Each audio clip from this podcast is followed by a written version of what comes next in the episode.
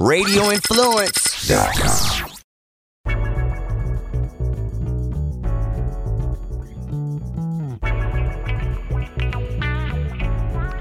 Hello and welcome to Instant Pretty Podcast. Our goal is to talk about everything in the beauty business from process, application, purpose, and pricing for beauty services. We recently have expanded our scope to include health and wellness. I'm Abby Kiefer, your co host of Instant Pretty Podcast. And I'm Talia Keene, your other co host. How are y'all? Okay, so today we are joined. Yeah, good, right. We're all good. Hey, you good? I'm good. Today we are joined by a Tampa Bay dermatologist, Dr. Catherine Markham. Dr. Markham currently works at the Watson Clinic and their Lakeland location. However, she resides with her three beautiful children in South Tampa. Welcome, Dr. Markham.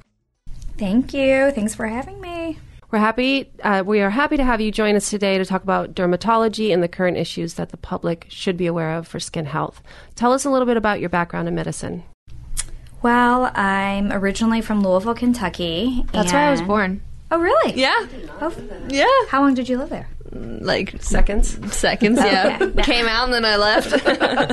Well, I Mom walked across the border. exactly. So I'm originally from Louisville, Kentucky, and I went to medical school in Louisville, and then, um, you know, did my residency in dermatology, and that's how I ended up in Florida. And so I did my residency at USF. Um, I worked for a little bit in Kentucky, but mainly have worked here, either in Tampa or in Lakeland. Did you know you wanted to go into derm? I did, yeah, Like- very early on. And that's competitive. It is competitive, yeah. So, So, it was stressful time? Stressful time, yeah. I really loved my dermatologist growing up, and she was great to be around. And uh, you know, then when I decided to go into medicine, you know, I kind of kept my options open, but it was something I was really interested in, and so decided to go for it. Didn't realize how competitive it was when I wanted to go to try that, but you know, it worked out. So, which was nice. Great. Well, let's talk about um, actual dermatology and the things that you experience with your clientele. From what I understand, you have more of a geriatric. Kind of, yeah. More Jerry. It dep- I think you know one of the things that's so nice about the you know the field is you can kind of make it what you want to be. So if you want to only see you know focus in cosmetics, you could do that. If you wanted to focus in medical dermatology, you can. If you want to do surgery, you can read slides or do microscopic you know pathology. So you can really kind of make it what you want to be. So I used to practice in South Tampa and then went out to Lakeland, and so it was somewhat of a different patient population because in South Tampa it was, for the most part, younger patients, a lot more cosmetic heavy. Now I focus a lot on medical dermatology, skin cancer. You know, still do a little bit of cosmetics, and then see um, also teenagers and kids. So it's good.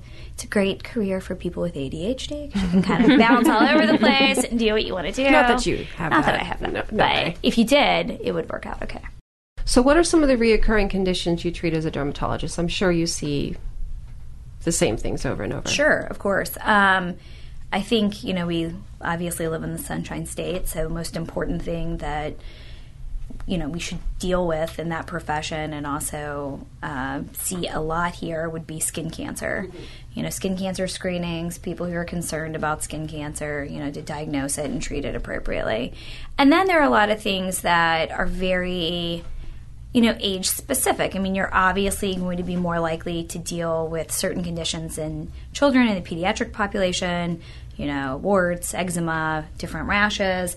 And then you're talking more teenagers, which is your acne situation. I mean, these are generalizations, but still. And then, you know, going forward to like the adult female acne, the bane of Right.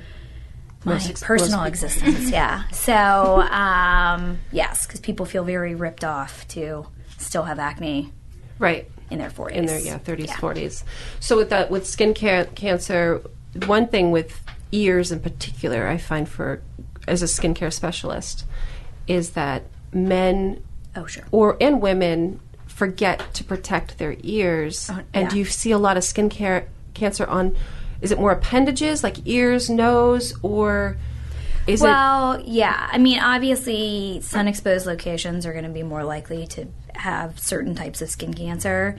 And I do feel like male patients, especially, you know, if their hair is shorter, and they tend to wear like a baseball cap. I mean, that's not going to protect your ears, and nobody thinks to put sunscreen on there.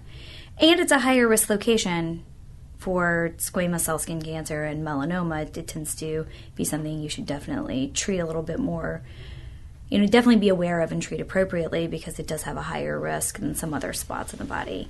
Uh, nose, obviously, I mean, everybody growing up at the beach, I mean, your nose always gets sunburned. So, you know, that's just kind of an area. But melanoma, which is the more ser- most common serious type of skin cancer, I mean, strangely enough, legs in women. That's the most common location. We see it all the time, um, and back in, in men. So areas that may not necessarily get sun exposure every day, but can get a lot of high intensity, infrequent sun exposure, right. which increases the likelihood. Or so we think. I mean, some of the information, you know, can be fluid and changing, but at this time, I mean, those are certainly higher risk locations. Yeah, that's a good point, actually, that even just a couple times a year, if you get a sunburn, mm-hmm. so to speak, you can that can be worse than having slow amounts for shorter durations during say the winter months or something like that, right? Yes. We, like the caveat, yeah. You right. know, it always is like know. yes, but I mean, certainly day to day sun exposure, just like especially if you're in a profession where you're outside, you know, that's higher risk for squamous cell, basal cell. Melanoma is a little bit more nuanced in some respects because there's several different subtypes, and some of them tend to be exactly what you say, where it's intermittent but high intensity, kind of like the people who don't work outside, but you know, go to the beach a couple times a year or go boating and then just get a horrible sunburn. Mm-hmm. Those people tend to be at a higher risk. Um, so you treat conditions after they arise, obviously, hence the dermatologist. You're not necessarily um, your your forte isn't necessarily to educate the people ahead of time because you usually don't see them until they actually have a condition. But in in that respect, you have your opportunity oh, sure. to educate them about that. But generally, you don't see people until they have a problem. Would you agree with that? For the yes, unless people are very proactive and want to come in, you know. But for the yeah, I would I would agree with that. So once you have conditions that arise, what are some suggestions to help protect their skin in the future? I know you have a lot of different conditions that you treat, but you you probably yeah, have. If we were just talking like sun protection, mm-hmm. that type of situation, um, you know, first of all, people love to say, you know, the damage is done when you're a kid, and but that doesn't give you a free pass. I mean, so there have been several studies that have come out where they put patients even in their 60s and 70s in two different groups. One group used sunscreen consistently, the other one not so much, and there was a clear difference between the development of new issues. So, first and foremost, always wear sunscreen and it's a personal pet peeve of mine when people are like, "But I don't go outside." Mm-hmm. And I'm like, "But you left your house today. So if you left your house or you're next to a window, you're getting some type of sun exposure." Even even there's some there's some validity to the UVA oh, rays. Yeah. yeah, the rays that come off a computer. Oh yeah, I mean, and so um, you know, you should wear sunscreen every day, like brushing your teeth. Mm-hmm. And reapplication is key, especially um, if you do a lot of commuting, if you're in the car. I mean, and obviously reapplication is key if you're really going to be outside for long periods of time. So. Well, plus the sun sun exposure also breaks down sunscreen, mm-hmm. so you have to reapply because oh, yeah. even sweating, the normal things that people think will break it down, the actual exposure to sun breaks it down as well. So that's where the SPF factor comes in. It really should be sun protection. Uh, I'm sorry, burn factor opposed to sun protection sure, because yeah. it's how much time you have until you burn. Well, and then the yes, and UVB is the part of sunlight that causes the burn, um, but UVA you know often penetrates de- it does Causes penetrate deeper into skin. Yeah. mm-hmm. so Causes the aging. Right. So people think i'm not getting a sunburn i'm fine but you're not really. And that's why it's important on a sunscreen and almost all major sunscreens now are you know broad spectrum uva uvb now there's some debate about the visible light situation especially with melasma which is the discoloration of the face commonly women experience after pregnancy or birth control. Um, and you know sometimes that's a little more difficult to find a sunscreen that definitely covers it. What the UVC? Yes. Yeah, more and more like SkinCeuticals, I think, have one, and also Skin Medica. Yeah. they came out one, with one, which is good. I mean, it's good to be, but I mean, I think for the average person, just to make things like to discuss about protecting yourself, you know, first and foremost, wear sunscreen. Also, just you know, wear a hat if you're going to be outside. Wear a hat. Try to wear some protective clothing. I mean, really, if you're going to be out snorkeling or on the boat all day or at you know some sporting event, you're not going to. No, very few people are going to be really consistent about reapplication. But if you're doing photo protection, that's clearly going to be helpful. There's some other products out there um, with more of like vitamin supplementation, antioxidant supplementation that can also be helpful. Uh, specifically, there's a vitamin called HelioCare. You can get it just at you know Walgreens, CVS. It's an antioxidant that's some research has shown that it helps your body be able to handle you know the oxidative stress of sun exposure better. So sometimes that's a good option for people. and that's what's considered uh, actually a uh, a universal antioxidant because it's it's water soluble and lipid soluble, so it protects inside the cell and outside the cell. So that's a great product. It that is, you it, yeah, it is a great product, and I mean, it's great for people too who, you know, really know they're going to get a lot of sun exposure, and so it's kind of a good preventative. Um, what are some markers to look for if the skin changes in the public, and if the public should seek a dermatologist? So I think that Isn't it like the the ABCs of skin cancer? yes, A, B, C, D, and now there's an E for Oh. evolving. Yeah, All right, teach us. It's like So- bra sizes. Exactly. Just keeps going. Um, so A is for asymmetrical. You know, because basically this is talking mainly about melanoma. So, and that's the most common serious skin cancer, and the fact that melanoma has a higher likelihood compared to basal cell or squamous cell to potentially metastasize and be you know more of a concern with that. So you're looking for you know melanoma tends to be a dark spot. However, you know, but there are some instances in which that's in which that's not the case. So A is for asymmetrical. So you want it to look the same on both sides. Um, B is for border. You want a nice smooth border. You don't like a jiggity jaggedy border. Uh, C is for color. You know, you want it to be the same color all the way through, not different shades of brown, pink, black, you know, red. D is for diameter. You tend to want it to be six millimeters or less, um, which is about the size of a pencil eraser. So, and then E is for evolving. You don't want it to be changing. And the other thing, too, is after the age of about 30, 35, you shouldn't be developing a lot of new moles. So, if you develop a new dark spot at that point, you know, especially if there's some changes, you know, you really need to have that addressed because, yeah, if you can catch it early, melanoma is incredibly curable. Um, if it's not caught early, then it's an issue. Now, for basal cell and squamous cell, then which are the most common types of skin cancer, you know, a sore that doesn't heal, something that bleeds much too easily, something that's rapidly growing, changing, or painful. I mean, those are all, you know, should kind of trigger people being like, oh, this just doesn't seem right. And then you can, you know, have it evaluated and go from there. Um, going off of what you just said about after 35, you shouldn't be, you know, getting new things. Um, dermatology is not age specific. So, what are some common conditions you see from the youth through the elderly?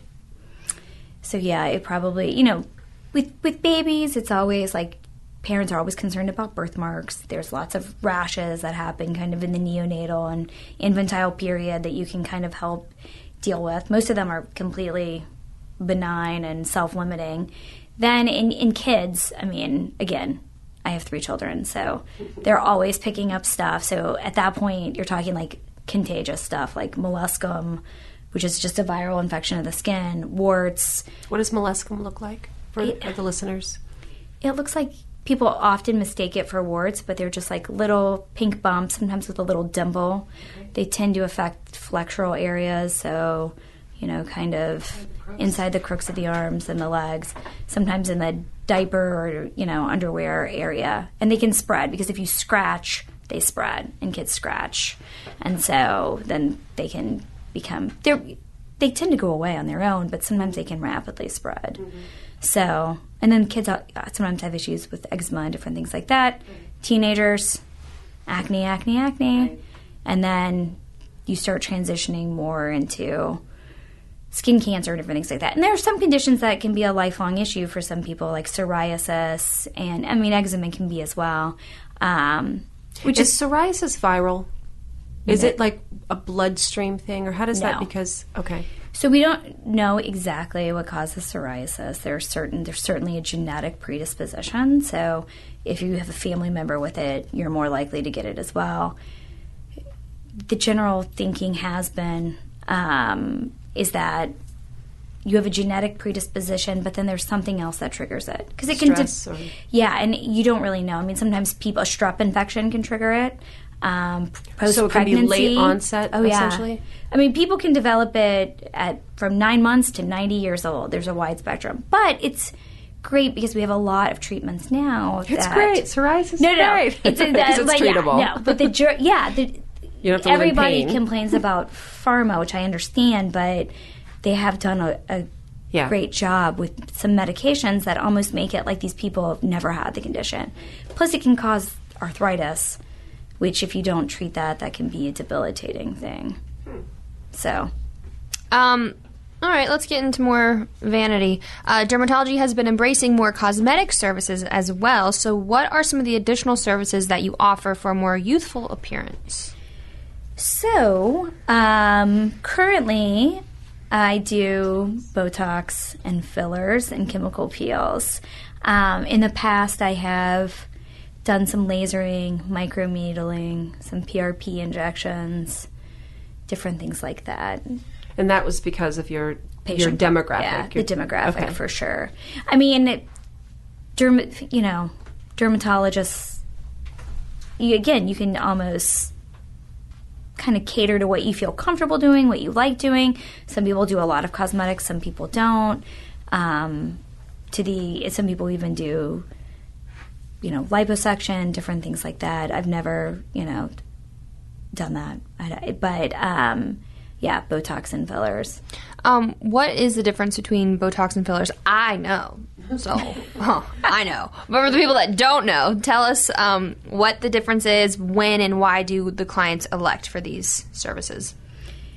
So Botox um, and Dysport and Xeomin, and there's also a few others like in the in the market that are one just got FDA approval, and a few others.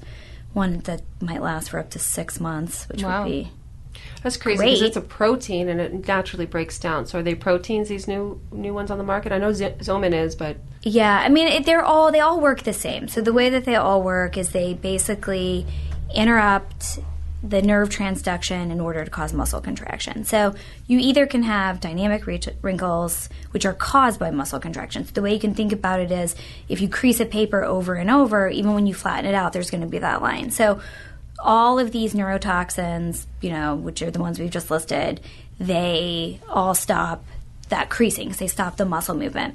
So, again, gross generalization, but you can think of from the cheeks up, Botox is great.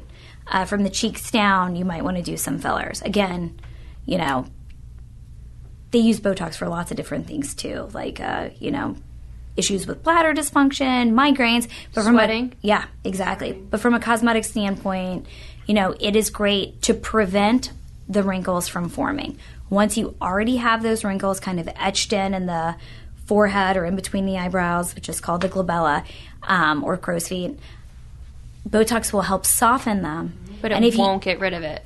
Typically not on its own unless you're doing a good job with skincare or peels or laser. So then the question is like how early do you start Botox? I mean, mm-hmm. do you start Botox when you're 22?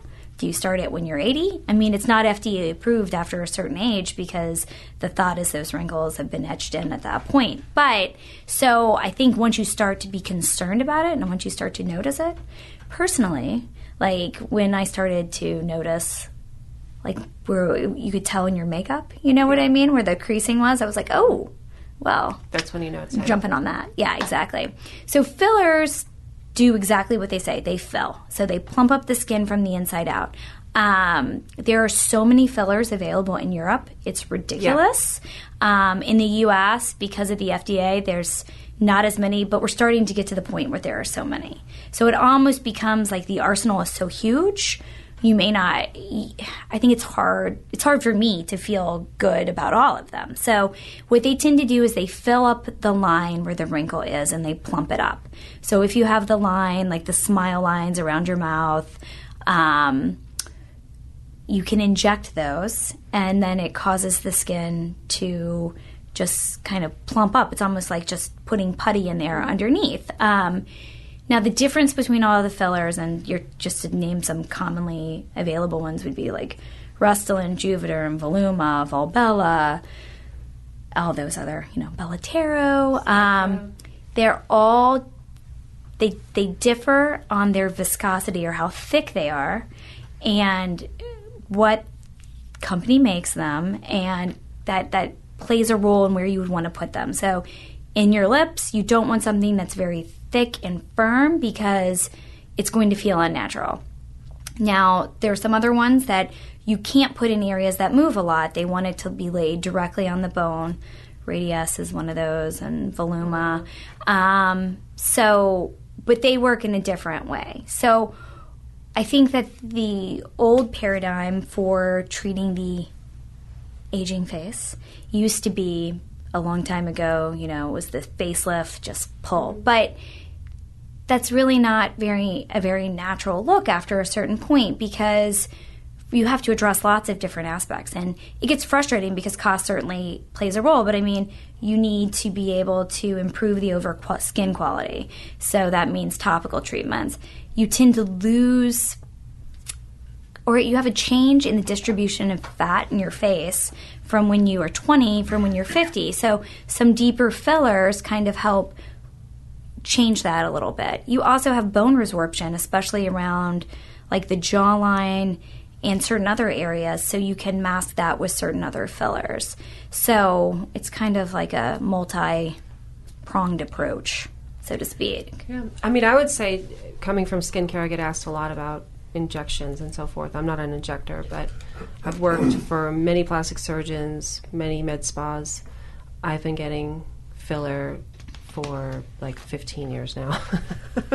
Filler and Botox, basically. And it was great because initially I did it not because I necessarily needed the Botox, but I wanted to experience the effects and experience the process so I could then share it with my clients. And it wound up being a great thing for me that people weren't doing as proactive then, 15 years ago, but just kind of by chance, I became proactive by being a sure. Botox user early. Now, I'm not necessarily a fan of recommending someone at 22, but they could have a big stress line in their glabellar area that maybe Botox yeah, everybody is yeah, different. I mean, everybody's a little some different. of that is genetic, and I mean, I feel like first of all, I think the most important thing is when people are thinking about this is you make sure you go to see someone who reputable. is reputable and has the appropriate education and certification because there are a lot of people who start doing things and offering things that they should not be doing. Well, yeah, this you know? I don't think injections and filler is a good Groupon purchase. It is not. And if there is it's like anything in life, if they are offering you something that is too too too good to be true, you know, it probably is and you should investigate it because at some point, you know, a lot of these procedures, I mean, it's not like, you know, major surgery, but there are potential complications and you want to make sure that not only is the person skilled at it, they have the experience, but that they could manage those complications appropriately if they do happen. I mean, that's horrible when you have something bad happen to a patient, and you obviously want somebody who can fix that if that's an issue. Right. I mean, the good news is, in some way, is if there is an error outside of being a systemic allergic reaction, but if there is an error, there's a shelf life to these products. So Botox is three months. So if you have a droopy eye, It'll resolve It'll, in, three, three months. months. Good news, bad news about Botox is it doesn't last forever. You yes, love it, exactly. That's bad news. So you budget You're unhappy, for it. it's good news. Um, no, and I don't think. I think, you know, obviously, if we're talking about like the vanity aspect and the cosmetics, it it's not only geared towards like the age group because very different advice for somebody who's 22 versus somebody who's 70. Um, it's also geared towards the price point and the patient preference. So I always find it really uncomfortable when people are like, "What do I need?" And I'm like, "Well, need is a very inappropriate word. I mean, you don't need anything. I mean, so I mean, that's not something that you. It's not like food, water, shelter. But you know what I always like to tell people is right when you're looking Food, water, shelter, Botox. Botox. Um, For me, it is. yeah, well, Wine. yeah, that would be on the list for sure. Um, but you know what I always like to tell people is like when you look in the face, like look in the mirror and you look at your face, or when you look at pictures of yourself, like what bothers Yeah, you? prioritize Yeah, it. like just think about what bothers you, and then we'll we'll discuss what we can do to kind of minimize that, rather than just this like very Balls to the walls, yeah kind of go for it. Yeah, for sure. I mean, it's good to kind of dip your foot in the water and then go from there based on comfort level. I think that's always been my approach. Have you done Botox? Yes, I have. Okay. And What was your experience? great. She's I love it. Yeah. Probably my worst fear, other than like, you know, people close to me dying, is aging poorly. I mean, that's very vain and like, you know, Oh, self centered, but I hate, like, I. She Ugh. actually, you've said to me before that you will not get old.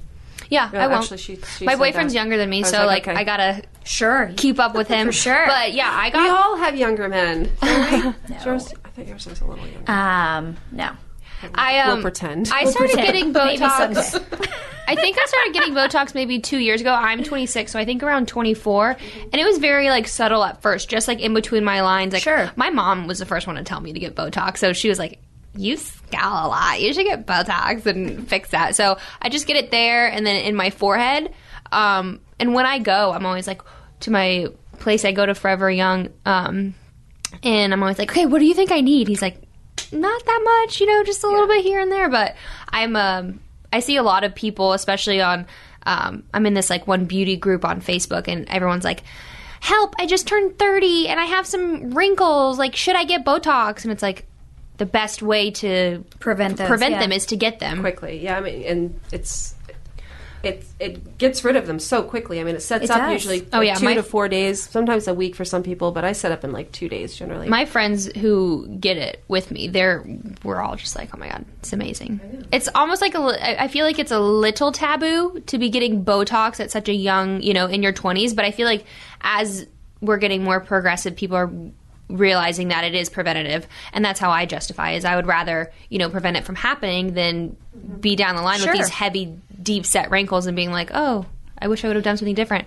But at the same time, I'm like a freak about the sun. Like my friends Right. always like give me shit for it. I have a sun visor in my car that I wear sometimes and it's like a full like face protector and I'm always like getting on them about skin cancer and stuff. Yeah. Well, you'll have the last laugh. I mean, not that you're going to laugh when they get skin cancer. right. When they look old. Yeah. But- But you're like, haha, I look and I think and I think awesome. probably I'm so aware of the sun because I am a licensed esthetician also. Sure. And so I went through the schooling, but I have friends people that still go in the tanning bed. Oh, yeah. And I I'm like, even get that. what Yeah. are you doing? Like that is insane to me. Well, and I mean, the uh, the way of the spray tan and self tanner, there's been so much improvement. Right. I mean, Is it that necessary? But, yeah, you know, to each his to own. each their own. I guess That's what you'd be out of a job, quite frankly, if True. they weren't acting this way. They weren't misbehaving in the sun. Yes, although if you are at the airport anytime around spring break and you see people leaving, you're Oh, yeah, like, like oh, lobsters. Yeah, job security. Um, Go see my friend in Michigan. like- I know a derm. Um, no, I mean, yeah, I think it is kind of devastating when you go through a period like when you're pregnant. Obviously, you can't get Botox, and you're just like, ugh. Yeah. I've had some clients who well, that's what I was told. Yeah, I've had some clients that had babies and they were like, and I was like officially no. I was like, "What is you know? What was the best part about pregnancy? What was the worst part? Did you get sick?" She's like, "No, the worst part was I didn't. I couldn't get Botox. It was terrible. yeah. You're supposed to have that pregnancy glow, In and I had moderation, pregnancy just wrinkles." get half the dose. I do not formally endorse that in any way. Um, but you laughed. I did laugh. Um, but yeah, I think though, I mean, with the millennial situation, I think things are changing maybe a little bit as far as uh, as what people like the taboo with doing some of these cosmetic procedures. I don't know, and I don't think that it should.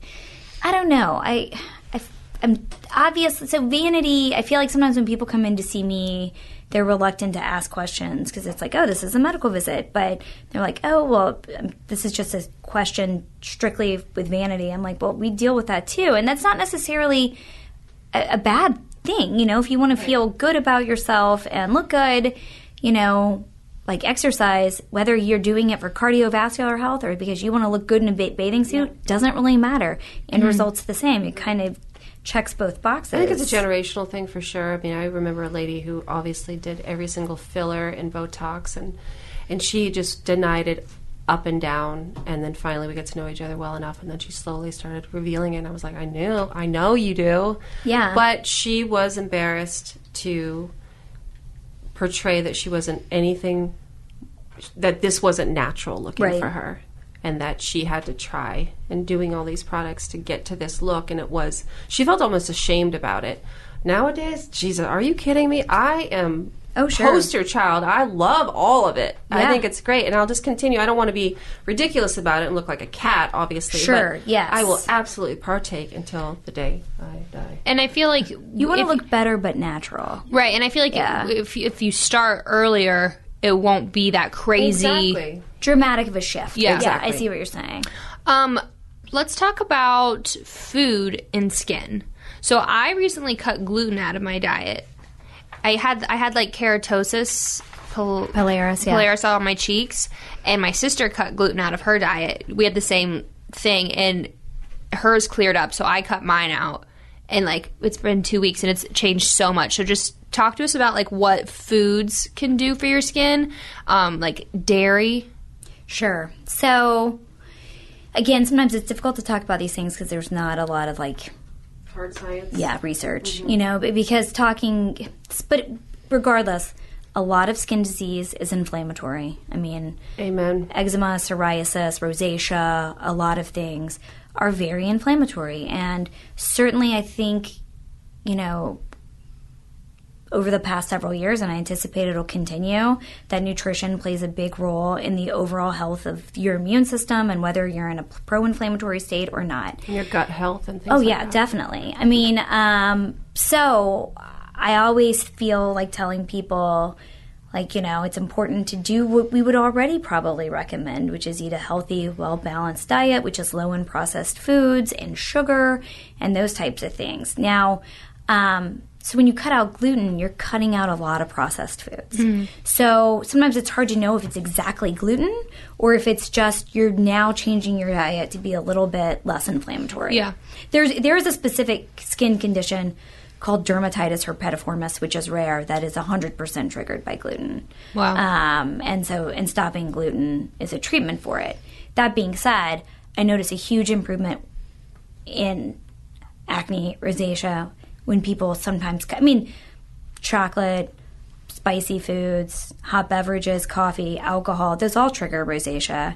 Um, so that certainly plays a role. The dairy aspect's an interesting one because it used to be considered kind of like a like a old wives' tale, like cut out dairy and your acne will get better, but it does. And there has been some actual formal research to show that it's mainly low fat dairy that's the problem and not full fat dairy. Mm. But the idea again is does that cause a, like an insulin surge because insulin is a hormone and if you're having something that has a high glycemic in- index you're going to have an insulin surge then you're more likely to maybe mitigate the hormonal aspects Do you So- think, in terms of dairy, do you think it is um, the actual? Um, hormone well, yeah. Do you think it's like the purest form of dairy would do that too, or do you think it's all the hormones in the like the That are- that- growth hormone right that, they're putting into the animals and our skins reacting that way? I don't know. I think it could go either way. I think from like a scientific medical standpoint, the idea of it causing the insulin surge and cortisol and different things like that and that being contributing makes more sense to me. But I mean, obviously, I mean, I think the healthier you can be with like good water intake, exercise, like a very healthy diet with a lot of fruits and vegetables, you know, sadly, minimal alcohol, all of those things are going to be helpful.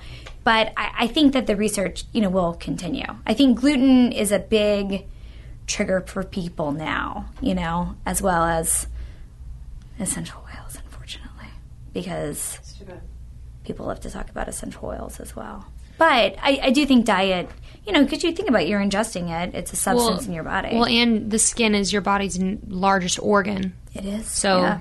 which I a lot of people don't realize that. I think it's also if you have a propensity towards something or a latent condition or a genetic disposition to certain Oh, things sure. as well. Because I can eat a pretty balanced, I don't have to cut anything out of my diet that much. I do pretty balanced overall. But um, like for you, for example, maybe you have a latent gluten condition. Sure, that- yeah, there's but a just obvious because dis- yeah. people um, gluten free is so popular doesn't mean it necessarily Yeah.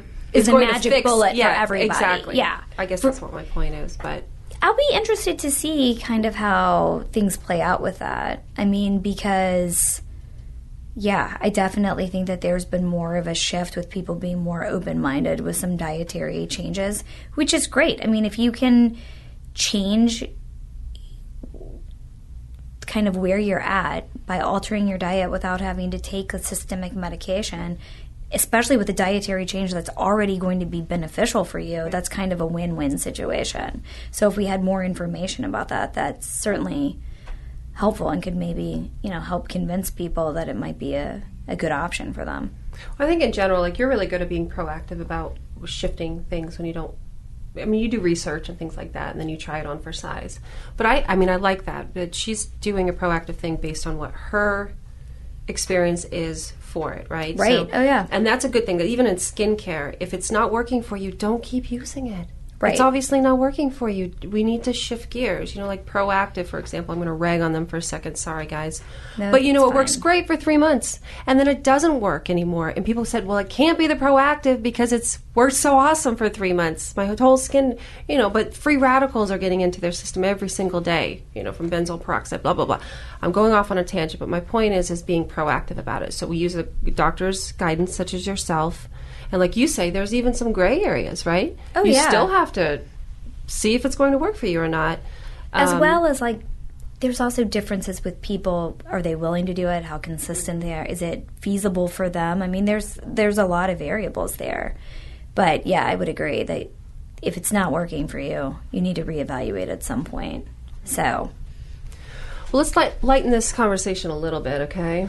You're dragging us down, Dr. Sorry. Markham. i'm sorry I'm just kidding.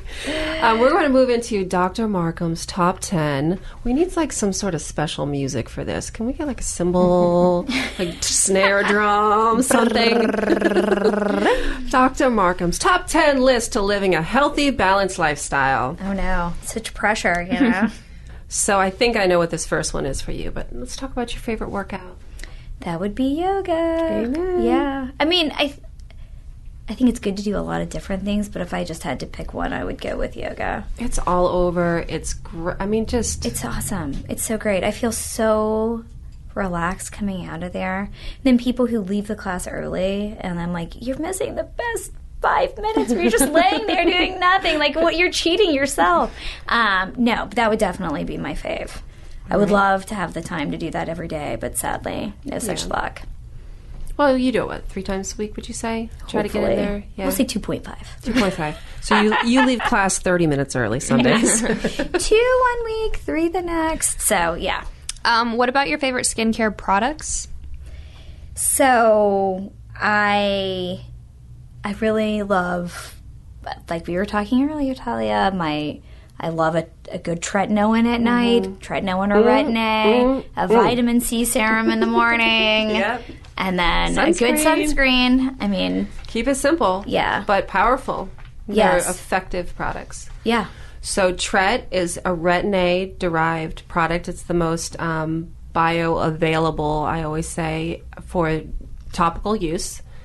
And you use it at night, right? Do you use it nightly? Would you say? I use it every night. I mean, there's some you have to be able to get the strength that works for your skin and tolerate it. You know, and work on your tolerability because it often causes dryness and irritation at the beginning. There's some strategies to minimize that. Some of my patients are like, "Well, how long do you think you're going to use this?" And I'm like, "As long as I can lift my little hand to my face and rub it in." And even after that, I'll teach my cat to cat paws. Uh, yeah, Here's a YouTube video for you. for sure. Yeah. Um, it would be like the new the new spa treatment, the cat facial. They'll have that kitty litter. is kind of exfoliating. Yeah, the kitty litter in, in between their rough paws will get you that good that's okay. exfoliation. Good Yeah. What was that episode two all about exfoliation? Yeah, kitty, well, now kitty litter exfoliation. Okay. Yes. Um, what about your favorite Tampa healthy restaurant? So I like Fresh Kitchen. It's Mm, quick. too. You can So make good. it what you want. You can get in and out of there. You just cannot go between eleven thirty and one fifteen. Really, at like Yeah. five minutes after they open, is a nightmare. I live right up the street, and I'm like, okay, it's almost eleven. I'm gonna go there before work, and there's already a damn line. I know it's crazy. It does move. Yeah, it does move fast. So, but yeah, yeah. What about Cali? They just opened Cali. So good. you tried it? Yeah. What, what's the what's that like? Um, it's like the same style. Well, not like not line. You go up and order, and then you go sit down. So they bring it out to you, but um, pretty fast. My boyfriend Maxwell, he's like super super picky. Like he likes what he likes, and he doesn't deviate. And he will. He's he really likes that place. Yeah. So Cali and Fresh Kitchen are two Tampa restaurants that are owned by the Ciccio Group. So Yeah. they own a bunch Yeah. of restaurants in town, but they're Where's always really good. It's where um Pei Wei used to be on Down Okay, Street by sure. LA LA Fitness. okay. Super cute stuff. Cool. Yeah. Okay, what's your favorite injectable to look younger? You can only use one. What would it be? Ju- Oh. Actually, Voluma. Voluma. I'm gonna oh. go with Voluma. So tell everybody what Voluma is exactly and where you where it's applied. So Voluma is a hyaluronic acid filler, similar to Restylane and just the typical Juvederm, but it is higher viscosity, like we were talking about earlier, and you put it on areas that are not movement areas, so not right around the mouth. Kind of lay it on the bone in different areas. Great to kind of make your cheeks look fuller, help with like the temples and around the jawline, which you wouldn't think are areas that need to be filled, but it makes a big difference if you can kind of contour those areas. So is jawline And it lasts label longer. Uh, because Voluma's well, you know how everyone's doing th- things everywhere Yeah, these I days. th- it's probably is off label. I'll I mean, probably get I don't even think eyes became on label for Botox until a couple years ago, wasn't it? Wasn't it something Oh, like that, or was it just mouth? Was it? I don't And I even know if mouth is still on label yet. I don't know. Or People doing masseter. it. Yeah, I mean, for sure. whatever. I mean, eh, whatever. tech- whatever. I mean, yeah. But if I had to pick one, I'm going to go with Voluma. What would what would you pick? I'm Botox curious. for for sure. No, Bot- for filler. If you could, if I could Oh. only pick one thing, I'm picking Botox. yeah. Well, this is obviously. injectable questions, so I consider Oh, Botox. okay. But I would do. I thought we were talking filler. Well, then Botox is right up there. Yeah. Would you say Botox first for me? I don't know. I think I'd have to pick Botox off Yeah. for Voluma. Yeah, I would do then do Juvederm for Yeah. like lips because Juvederm's pretty diverse. I mean, you can It do is. You can put it other areas. Yeah. but I- there's so Voluma lasts choose so from. long too. It's a hard list. It It's is a hard I mean, list. what three injectables would you bring to a deserted island? That's the big question. Mm-hmm. But that would be. I mean, you could do I know. Any, Voluma, you look, Botox. You look awesome when they finally found you yeah, three years ago. you would. You'd be three very years later skinny. with a beard. as long as as long as we had a hat and some SPF. Oh, good Yeah, point. you- Yeah, true. You know. then you definitely need the Botox to kind of counteract Mm-hmm. that sun exposure situation going on there. Um, well, speaking about about being outdoors, what's your favorite ac- outdoor activity? Speaking of being deserted islands, Are you, we're talking like physical activity, Just Exercise? outdoor. I mean, I love to go on long walks with my dog. on the beach. Yeah, on the beach now. sunset? You know, I like to.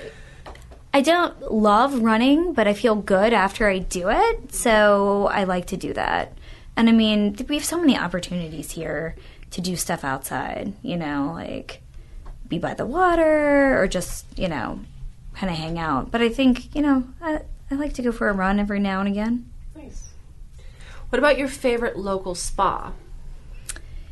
So And I you really better say my place, okay? Well, no, I'm just kidding. I love your place. but, but really more of a spa because I, you know, we do. I do more medical services and we do lashes at our studio. But what about like a like a peaceful spa location? Where do you Spa like Jardin. to go? Spa Jardin. Yeah, that's they very have popular. a good outdoor massage situation, which is kind of nice. And then there's also Spa Sudeva, which I like. that's which right is- on MacDill, right? Yeah, Yeah. they I've also give a great a great massage there as well. Yeah, I walked. I went in there one time, and it was like you are completely transported somewhere else. Like you, you had no idea you were right on MacDill. Yeah, yeah, I like both of those places. Um, all right. What if you can't make it to the spa? Which is your favorite at-home beauty r- regimen? I'm such a broken record, but it's vitamin C serum and tretinoin. So And um, Botox, she's injecting herself yes, nightly at home. not nightly. every three to four months. Of course, every, of course, every three to four months. Okay. Oh, my turn. Uh, favorite place to unwind in Tampa? So I guess it's close to Tampa, but I love hanging out at the Sand Pearl for a weekend in Clearwater, Very nice. just relaxing With your hat on. with my hat on. Do you take your kids generally, or You know, I think that that is good as a kids trip or also good for a girls' weekend. You know, when you have kids, the beach is great because they can't break anything. They can't be too loud and they can't get too dirty. So it's kind of like, and you have good sight lines. yeah, You know, true. they're, as long as they're not in the water, but you know. Um, but yeah, I think that that's a nice place to just kind of relax. And how old are your children? They are 10, 7, and 4. Cuties. Yes. A lot of work. A lot of work.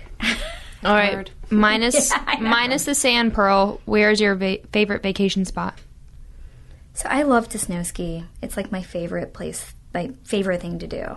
So, um, I mean, that, that's not local, obviously. No, it doesn't but, have to be. Um, I mean, because you're like, you're outside, but you're also, It's like, a lifestyle too. Yeah. so and it's just, the Where air is so crisp. Um, so typically, we're, where is Park City, Utah. And that's a great kids' vacation, too, because it's good for them to learn when they're young.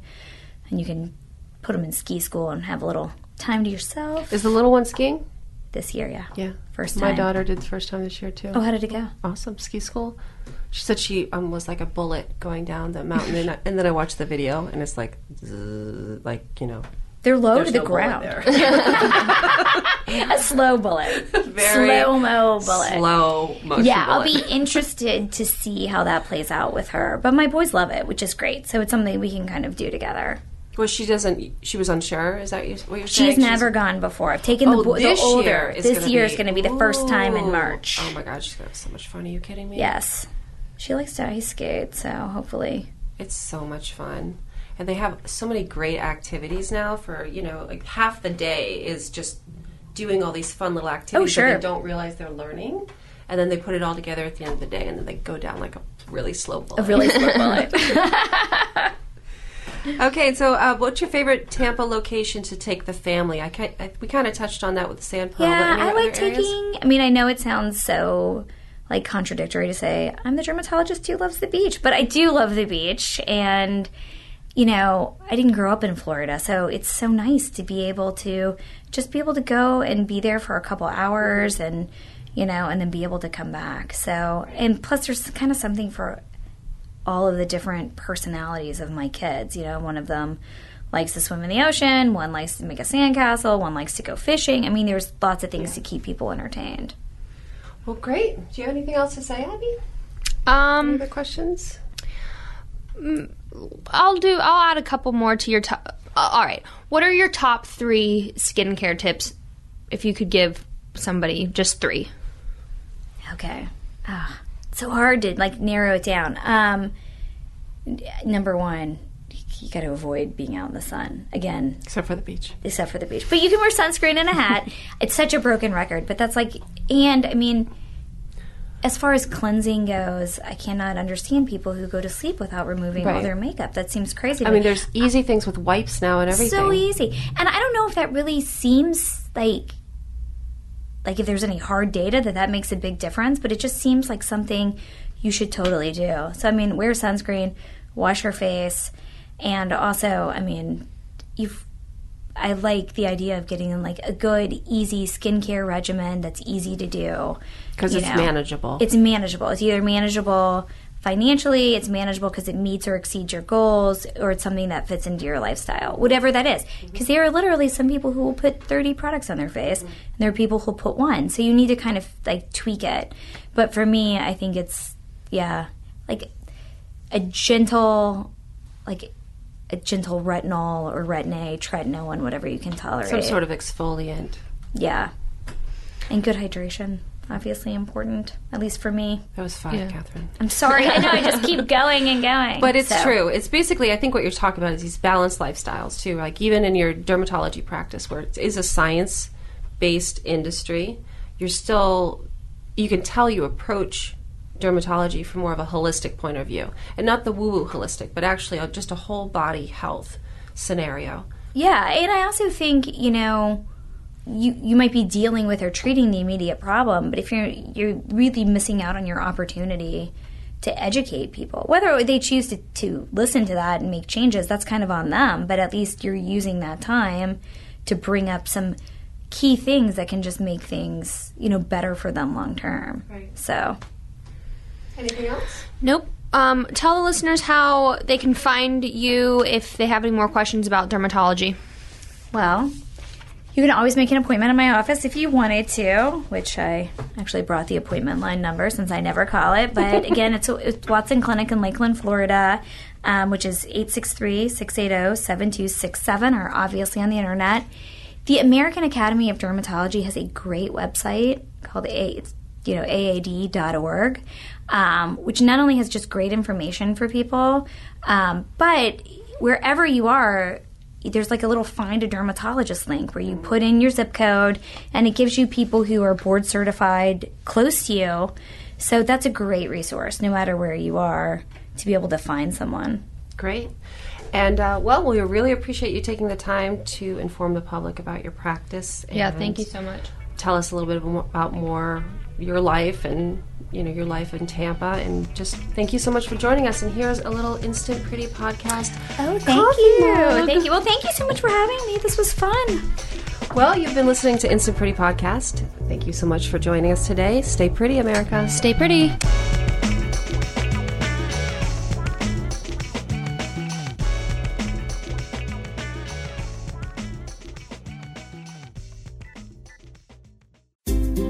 This is a Forking Around Town with Tracy Guida quick fix on Radio Influence. I was spent most of the time in Rome, and then my cousin and I we traveled by train. We went down to Napoli and then up to Venice, and oh my God, it was just an incredible trip. Well, miss it. you know, I, I, I never really have heard anybody say, mm, I don't like Italian food.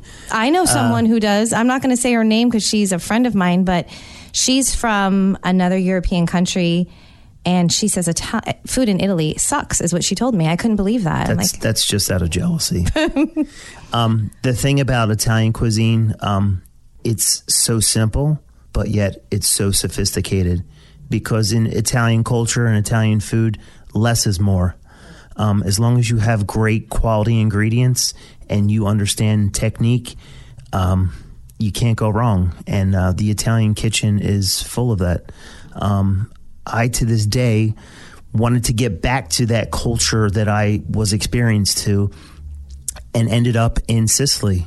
And to this day, I have a nice little piece of my paradise in Sicily. And I just fell in love with the country, the people, uh, the food, the markets. Um, you know, you don't go and shop for a week at a time in, in a market in, in Italy or Sicily. You shop for the day.